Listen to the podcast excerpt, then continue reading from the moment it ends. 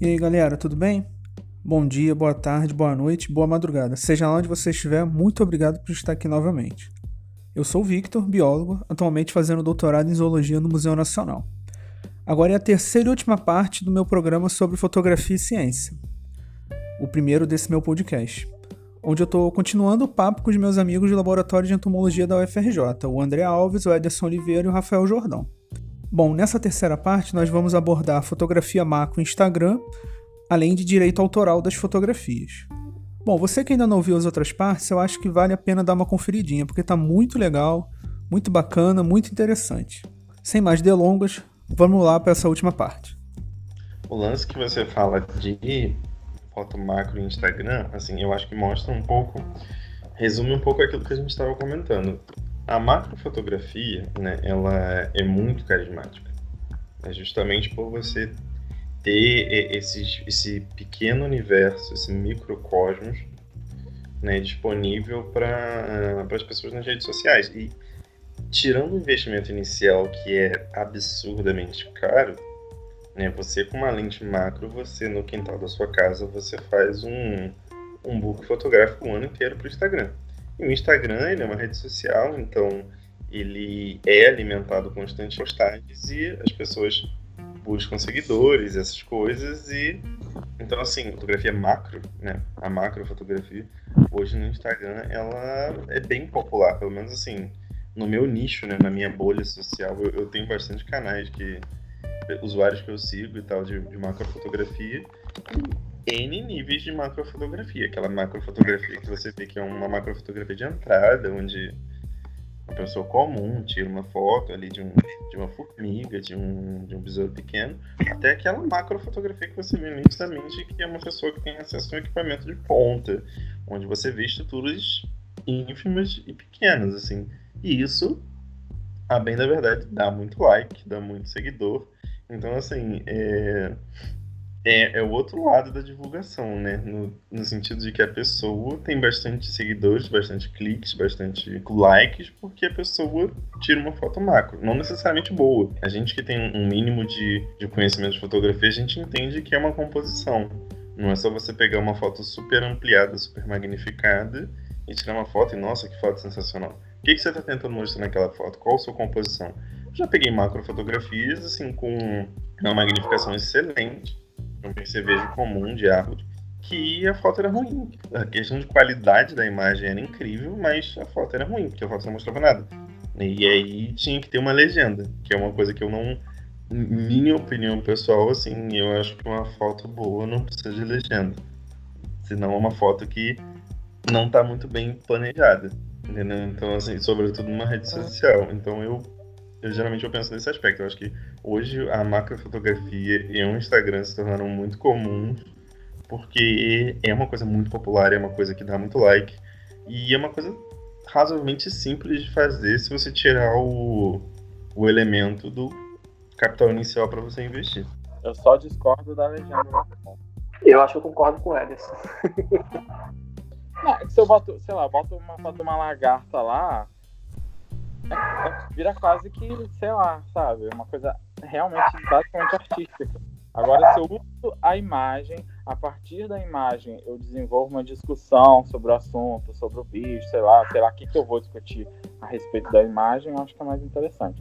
Aí, no caso, já deixa de ser uma legenda, já é uma, já é uma produção intelectual, aí tudo bem. Eu só sou meio radical, tipo, tiro uma foto da cabeça de um sei lá, de, um, de uma lagarta e diz foto da cabeça da lagarta, porque a foto por si só não mostra a cabeça da lagarta como um todo. Às vezes eu, eu, não é comum, mas eu já peguei algumas fotos assim que existe uma preocupação imensa em mostrar o máximo de magnificação possível, mostrar aquelas cerdas né, da cabeça do, do, do, inseto, e aí não faz um enquadramento legal, não mostra que é uma cabeça, não mostra que é um inseto, e se você não tiver uma legenda, ou se você não for um conhecedor do, do grupo, você vai olhar aquilo e vai ver, nossa, é um aumento muito grande de quê?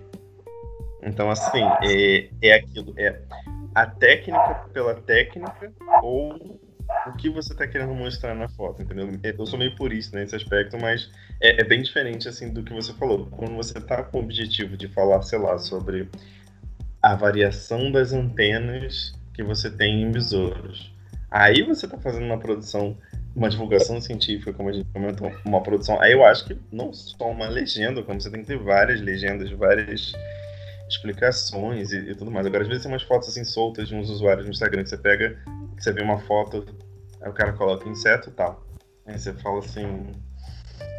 É, né? Faltou o inseto na foto. Tem só a, a magnificação incrível do inseto, mas não tem o inseto. Mas no geral eu concordo com vocês também. Acho que tem dois tipos de do Instagram para foto de bicho. O fotógrafo e o usuário que quer usar a foto, a partir da foto, fazer É, eu acho que o uso dessas fotos no Instagram acabam sendo muito interessantes, né? Principalmente em páginas tipo a, o laboratório de entomologia que eu participo lá com o André e o pessoal. Arroba labente, underline, UFRJ. Essa é a página que gente está precisando para melhorar um pouco essa quarentena. Mas lá a gente está fazendo basicamente um trabalho de é, divulgação, né, certo? E a gente, né, tem tido em grande parte, né, um, uma ajuda das fotos, né, porque são fotos muito boas. A gente tem priorizado usar essas fotos de boa qualidade, né, então não necessariamente macro, né, mas algumas fotos de close-up também, né, um pouco mais aproximadas. E preferência que tenham sido tiradas no Brasil, né, ou na América do Sul, para mostrar para as pessoas que a gente está muito acostumado a ver, na verdade, documentários né, na TV, tudo sobre a fauna de outros países, né? Então a gente vê essas vãs africanas, a gente vê aquelas cigarras dos Estados Unidos que passam 15 anos debaixo da terra, mas os bichos daqui do Brasil mesmo, sabe? Eles são tão bonitos quanto, ou até muito mais. Só que nem sempre a gente tem fotos de boa qualidade é, desses insetos aqui do Brasil, né? Então, por exemplo, às vezes eu uso algumas fotos minhas que eu tiro nos campos que eu vou, e quando não é possível, é, a gente vai buscar na internet fotos de outras pessoas. E, e aí entra o componente, né, que eu acho que a gente tem que falar aqui nesta reunião, que é o direito autoral. Né? Então, quando a gente vai buscar fotos de outras pessoas, tem toda essa questão do tipo, de quem foi aquela foto. Aquela pessoa autoriza, eu vou usar aquela, a foto dela para a rede social, mesmo que não tenha nenhum fim lucrativo. Então, a gente tem muita preocupação com isso, né? Porque, sei lá, né? Se a pessoa tirou foto, a pessoa vai decidir se ela quer compartilhar ou não. Mas, às vezes, a gente fica naquela jogada, tipo, cara, a foto é perfeita. Não tem como ser outra foto. Mas aí a foto não tá liberada. Sabe? Como que a gente prossegue com isso? Aí a gente fica, pô, vamos, vamos falar com o cara. E aí, pô, ele vai responder ou não vai responder? Então, a gente tem um pouco dessa questão. Tipo, a gente quer divulgar, só que tem essa questão do direito autoral. É claro que a gente tem que dar o direito autoral para a pessoa, né? A gente não pode simplesmente, pegar a foto e publicar sem assim, nossa foto não faço quem é. E, pô, o cara, ele foi até lá e tirou a foto, né? Eu gostaria, né? São duas coisas diferentes, alguém... né? É direito de uso e direito autoral você, mesmo que você tenha, você possa usar a foto, o direito autoral está garantido. Você tem a permissão Sim. de usar a foto, mas de qualquer forma você tem que dar os direitos autorais da foto. A não ser que ela esteja em domínio público, né?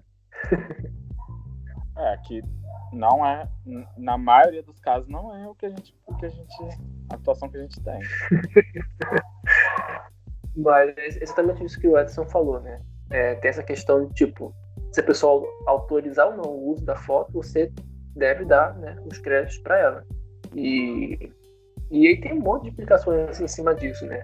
De pessoas que tiram foto justamente para divulgar, né? pessoas que colocam lá todos os direitos reservados só porque é um padrão do site que ela colocou, mas como você tem contato, ela libera, não pode usar aí, não importa não. Então, né, tem esse componente que a gente sempre preza muito, né? Assim como com a patente, né? Acho que tem pessoas que colocam patente nas invenções delas, né? Porque não quer que ninguém use. E tem pessoas que liberam, porque ah, não, vamos usar aí. Você pode usar à vontade, vamos desenvolver essa parada aí. Então, assim, né, para que as pessoas entendam mais, acho que eu não sei se dá para comparar com patente. Mas é, tem umas questões aqui interessantes que eu acho que o Ederson ele, tocou num ponto exatamente que eu queria falar, que era a história que existe a diferença entre uso e a diferença entre divulgação. Né? E, e é aí que eu acho que as pessoas do senso comum, eu inclusive, confundi um pouco isso antes de ler um pouco, ler melhor para esse podcast, mas assim, é, as pessoas confundem, elas acreditam às vezes que quando você pede para você compartilhar uma imagem, você vai compartilhar como se fosse sua, né? E, e não você vai, obviamente, citar o autor daquela foto, você só vai dizer, olha, eu vou usar essa foto dizendo que foi você, mas é porque a sua foto está muito boa. E as pessoas ficam, não, porque a foto. E eu entendo que existem pessoas que trabalham com isso, pessoas que ganham dinheiro com isso, e que, obviamente, as pessoas que fazem disso uma, uma renda, né, elas precisam ter aquele retorno porque existe um investimento. Como a gente conversou aqui há, há pouco tempo atrás. Investir em equipamento fotográfico é caro, custa dinheiro e não é barato. Mas eu, isso é uma postura super pessoal, eu vejo da seguinte forma. Eu acredito que isso ainda assim é divulgação. Né? Porque hoje, se você trabalha como fotógrafo, produz fotografia, você quer que as pessoas contratem o seu serviço. E se você tem o seu site para você hospedar suas fotos, você vai pagar a hospedagem do seu site, você vai pagar um, um, uns outros custos para você armazenar a sua, a sua, foto e às vezes ninguém vai ter acesso ao seu fotográfico. Às vezes a, a divulgação para você vai valer mais do que alguém te pagar, sei lá, 25, 30, 40 reais numa fotografia. Então, assim, é, eu vejo dessa forma. Às vezes eu acho que falta um pouco de olhar mais para a divulgação de um serviço que você re recebe o valor por ele do que você ficar muito preocupado em bloquear a utilização daquilo, porque afinal de contas você ganha por ele. Eu acho que é uma reflexão legal, porque não tem uma resposta fácil nem direta do tipo sim, não, divulga, não divulga, abre, não abre, mas eu acho que é uma coisa legal da gente pensar sobre como a produção, quando utilizada para divulgação, ela pode trazer um retorno muito mais é, direto do que financeiro, aplicado assim diretamente. Ao menos essa é a minha posição. Ó, eu que eu acho, tem a parte, a parte legal que não tem como a gente discutir. Que a pessoa que fez a foto, ela detém o direito de uso, o direito autoral da foto. E, teoricamente, você só pode usar a foto se ela autorizar. Independente se a pessoa usa a foto de maneira profissional ou se ela usa a foto de maneira amadora, aquela foto é dela, você não pode usar a foto para nada, a menos que ela autorize ou que a foto esteja em uma plataforma e te dê direito de uso sem, sem, sem ganho financeiro, etc. Isso é uma coisa que a gente não tem como discutir porque é assim que funciona. Essa é a lei, né, na verdade. Muitas vezes isso não é levado em conta, sei lá, que não usa foto para nada, é um hobby dela, vai ligar para quem está compartilhando a foto, ela vai até gostar. Essa parada de de você ter que. As pessoas estão usando sua foto, tem que agradecer, porque elas estão divulgando. Tem uma birra com isso enorme. Isso da época que eu, que eu comecei a fotografar, que eu fui fotografar pessoas, de, tipo, de que área da fotografia que eu ia ingressar, as pessoas já chegavam com aquela abordagem de faz um, umas fotos minhas de graça, que aí depois eu uso as fotos para divulgar o seu trabalho. Isso é a coisa que mais me irritava no mundo. Porque a foto eu não quero que as pessoas determinem quem que vai divulgar a minha foto. A minha foto é o que eu ganho dinheiro. Aí eu traço uma estratégia de publicidade de como eu vou divulgar o meu trabalho. Não acredito eu deixar as minhas fotos todas liberadas para as pessoas forem onde elas quiserem, porque elas vão estar divulgando o meu trabalho, entendeu? Eu acho que isso não tem muito que discutir porque é de pessoa para pessoa. Você tem que conversar com o dono da foto. E caso você não consiga conversar com o dono da foto, eu acho um pouco complicado usar eu não usaria pra nada. Mas é uma questão polêmica, realmente. E como eu já falei com vocês, eu acho que a gente tem uma visão amadora da fotografia. A gente não tem uma visão profissional do cara que estudou a vida inteira. É aquilo que ele usa para pagar as contas dele. Então a gente fica com um viés, a nossa opinião é muito enviesada para a opinião de amadores que não usam foto para ganhar dinheiro. Eu acho que quem usa foto para ganhar dinheiro ia estar sendo muito mais veemente aqui nessa discussão sobre usar foto dos outros sem, sem sei lá, para divulgar o serviço dele, sei lá. Não, acho que não só nessa questão da foto, né? Mas acho que vários outros setores ligados à arte, né? A essa questão artística, é, isso é muito comum, né? Ah, faz uma coisa de graça pra mim que eu te divulgo. Tatuagem tem, por exemplo. Tipo, ah, faz um tatu pra mim que eu te divulgo. É complicado, né? Você tudo aquilo para pagar as contas e pagar a divulgação. ah, vou pagar assim o meu, boleto com, com divulgação do, do teu banco, pode ser. É meio complicado, né? Acho que a foto acho que é porque a foto é muito popular, todo mundo consegue fazer e tal, a gente meio que senso comum criou esse senso de, de lá, não é uma coisa muito comercial, mas é uma coisa comercial. É fruto do trabalho de uma pessoa, né? Sim. Eu acho que talvez, por todo mundo ter um celular na mão, as pessoas acham que é fácil. Ah, é só uma foto. Grande coisa. então acho que isso influencia também. Ah, e a gente pode então usar isso para incentivar a criação de, sei lá, bancos de imagens para uso de divulgação científica, que, no quais os, os fotógrafos, pesquisadores, criem um, um, projeto, uma iniciativa de deixar várias imagens como domínio público, justamente para fazer divulgação científica e tal. É uma ideia, que daria para fazer, entendeu? Isso já existe. Não sei se vocês conhecem o site iNaturalist. É uma plataforma é aplicativo no celular, tem site na internet. E para nós que somos zoólogos, isso é perfeito, porque você coloca a sua foto lá, você diz, você dá o direito para outras pessoas utilizarem a sua foto ou não, e você ainda coloca o, o nível taxonômico da, do, do, bicho da planta, né? Então você tem uma foto lá, tem um algoritmo dentro da, da plataforma que reconhece, ah, isso aqui, o algoritmo diz ó, o, o, máximo que eu posso dizer é que isso daqui é um inseto. E depois as outras pessoas podem ajudar né, a descer esse nível até nível de espécie. E tem a, a localização geográfica. Então, tipo, eu quero um besouro raríssimo que ocorre lá no Parque Nacional da Serra dos Órgãos. Você coloca as informações lá e ele vai ver se tem ou não com esses requisitos. Então, essa plataforma é muito boa, né? Tem o próprio Flickr, né? Só que no Flickr as fotos são muito melhores muito melhor, as, fotos são melhores, né, geralmente. É só que lá nem sempre você coloca a, o nível taxonômico do animal, da planta, né, e a localização. Tem aquele 500 pixels que eu não sei falar, acho que a realização sabe, né, que é uma outra plataforma fotográfica também que você até utiliza para divulgar suas fotos. Então, tem um monte de plataformas. Não sei se tem muitas, mas tem algumas plataformas por aí que são muito úteis para gente, né? Mas eu acho que aqui, para divulgação, aqui mais facilita é essa do iNatura. Fazendo uma propaganda do Biocenos, o Biocenos já oferece esse serviço, né? Se você estiver precisando de algum tipo de imagem, sei lá, e tiver no banco do, do núcleo, é só mandar um e-mail, se for para uso de divulgação e tal. André, alguma vez já teve problema para usar alguma fotografia lá no Instagram da, do Labente? Assim, problema mais nessa questão de tipo a foto ela tá como todos os direitos reservados então, para a gente saber se a pessoa autoriza ou não, a gente tem que entrar em contato com ela. E o problema, ele está no retorno, né? Nesse contato, né? Que a gente planeja, né? A gente vai postar daqui a três dias. Então, a gente busca as fotos e aí, opa, tem uma foto perfeita. Mas que a gente tem que entrar em contato com ela, com a pessoa, para saber se ela autoriza. Você tem contato. E aí, nesse momento, é que tem os problemas que é, é mais a questão do, do, tempo de resposta. Né? Você tem contato, só que tu não sabe como que a pessoa tá, sabe, se ela está acessando o e-mail ou não. Então, às vezes, acaba que a pessoa autoriza, só que cinco dias depois que você já postou.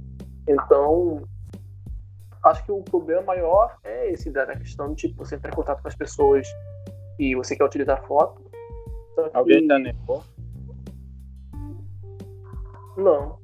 Já aconteceu uma vez de eu ir procurar e eu achei uma foto muito boa. Tava no, no Flickr. Aí, pô, vou ver aqui sobre o cara. Aí tinha um site, lá no site.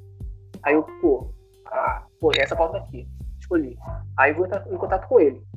E aí eu entrei em contato, aí tava uma mensagenzinha, tipo, antes do campo, pra gente escrever o texto, tava lá escrito. Por favor, se você veio pedir essa foto é, para usar ela de graça, considere que eu gasto relativamente muito tempo da minha vida e muito investimento para que ela seja produzida. Acabou. Eu levei um tapa na cara ali, né? Mas o cara tem toda razão, sabe? Ele e fica a dica. Se você compartilha sua foto nas redes sociais, em qualquer outra rede, esteja em contato caso a gente precise, porque a gente pode escolher a sua foto. Sua foto é muito importante para nós, então se você postou, esteja em contato no seu e-mail ou na rede social que você compartilhou, porque a gente pode querer a sua foto e divulgar o seu trabalho. Então, por favor, não demore muito para responder os e-mails ou as mensagens nos directs no Instagram. Fica o, a dica e recomendação. É isso, né? Então, tá do privilégio de divulgar o trabalho do fotógrafo. Agora ele já tá certo. Mas, por exemplo, teve casos que eu nem, até hoje, não, recebi resposta. Eu enviei perguntas, só posso utilizar? Todo vácuo, até agora. É, então, é, eu também vi pessoas que, tipo, por mais que as fotos estejam com todos os direitos reservados, mas isso porque é padrão do site, lá naquela parte sobre, tá lá. Ah, se você quer utilizar para divulgar, fique à vontade, só me dê créditos, sabe? Então, é, é uma gama de possibilidades né, que a gente tem que explorar, né?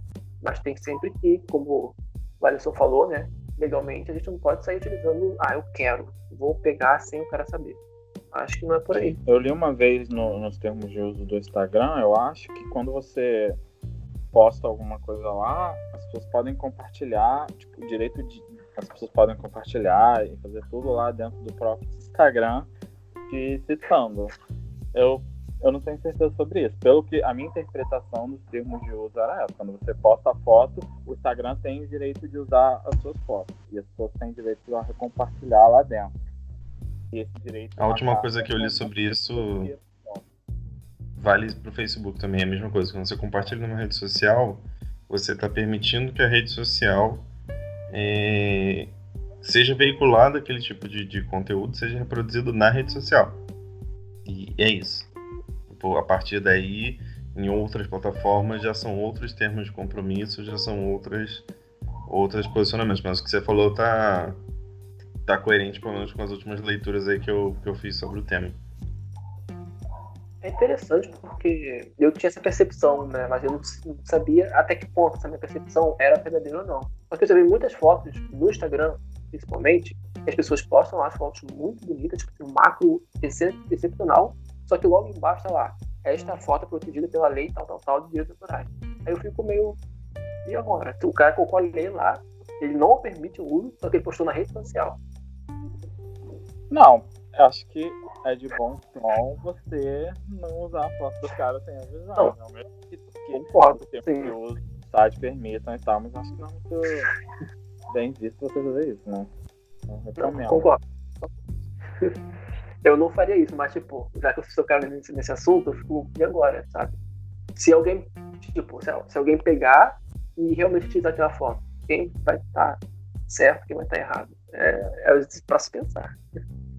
É, acho que essa área é uma área que sofre muito com interpretação também.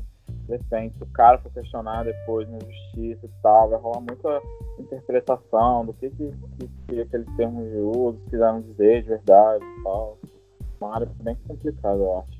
Tem vários pô, cientistas que são conhecidos pelos trabalhos deles, assim, com molecular, com isso, com aquilo. Vocês teriam alguns que são conhecidos, assim, pelo trabalho de fotografia deles? Tem o professor Federico Falcão ele é professor Sim. da Universidade de Bem lembrado. E as fotos dele são muito boas. Ele tira fotos, ele tem tipo um mini estúdio lá, um aquáriozinho, que tira foto de bicho debaixo d'água. E um dia eu quero chegar no nível dele. Então ele tira fotos muito boas, fotos muito boas. Tem o, o César Favacho, né? Ele é lá da, do Pará. E ele tem fotos muito boas também no Instagram dele, no Flickr. Tem a galera do Projeto Mantis, que trabalha muito com essa questão de divulgação científica através de fotografia, né? E a galera do Projeto Fasma também segue essa mesma linha. Eu acho que esses são os que eu lembro agora. E só que olhando, né, entrando na, na página deles, você pode ver que tem parcerias com outras pessoas também cientistas, zoólogos que, que utilizam muito a fotografia para fazer divulgação. Então é aquilo, né? Você vai você vai ler o texto, vai pegando as referências que o texto usa. Então você vai ver o fotógrafo, vai ver as fotos, os fotógrafos que esse fotógrafo curte e assim por diante eternamente. Posso citar o professor Antônio Carlos do Laboratório de Radioecologia da UERJ, que foi meu orientador na monografia. Ele também é fotógrafo, ele é físico, porque ele já, já orientou vários alunos de biologia, inclusive com, com a fotografia, com a fotografia como, como ferramenta científica. E ele tem, ele tem fotos muito boas também. Ele é o faz parte do Bioceno. São poucos os, os pesquisadores que realmente assim tiram fotos né, durante as coletas. Isso é bem, bem legal assim para a gente pensar também, né? Porque nós somos a nova leva aí, né, de pesquisadores. Então a gente já pode aos pouquinhos, né, introduzindo isso, né? Acho legal. Bom, gente, esse foi o papo sobre fotografia e ciência. Queria agradecer a participação dos meus amigos. Então vou pedir para cada um deixar um recadinho final aí. Então, André Alves, começa por você. Bom, eu gostaria de agradecer o convite, né? Foi muito bom bater esse papo aí com o Jordão, com o Ederson, eu também, Vitor o nosso conhecimento é feito numa construção de várias pessoas, né? Então, só agradeço aí pelo papo, né? Pela essa conversa e pelas reflexões que a gente trouxe. E eu agradeço também pelo convite mais uma vez, né? Até a próxima. É, bom, como o André falou, eu queria agradecer o espaço. É, é sempre bacana estar podendo falar sobre divulgação científica e tentar atingir um pouco mais a, as pessoas, né? Tipo, quebrar um pouco essa fronteira entre pesquisa científica e comunidade. E é basicamente isso. Obrigado pelo espaço. Qualquer dúvida, é só entrar em contato que a gente, a gente conversa mais aí. Forte abraço. Então, queria agradecer ao Vitor pelo convite, ao André e o Rafael pela conversa que a gente teve. Espero que vocês gostem e até breve. Então, pessoal, essa daí foi a terceira e última parte do meu primeiro programa. Espero que vocês tenham gostado. Eu aprendi muito, me diverti bastante também. Queria agradecer imensamente aos meus queridos amigos André Alves, Ederson Oliveira e Rafael Jordão. Tenho certeza que vocês ainda vão aparecer muito por aqui. Já dando spoiler, o próximo programa vai abordar bolha social e essa relação com o coronavírus. Para finalizar esse primeiro programa, gostaria de agradecer a todos que estão ouvindo, me ajudando na divulgação, estão sendo meus parceiros, me apoiando. Muito obrigado mesmo. Um abração e um beijão. Valeu.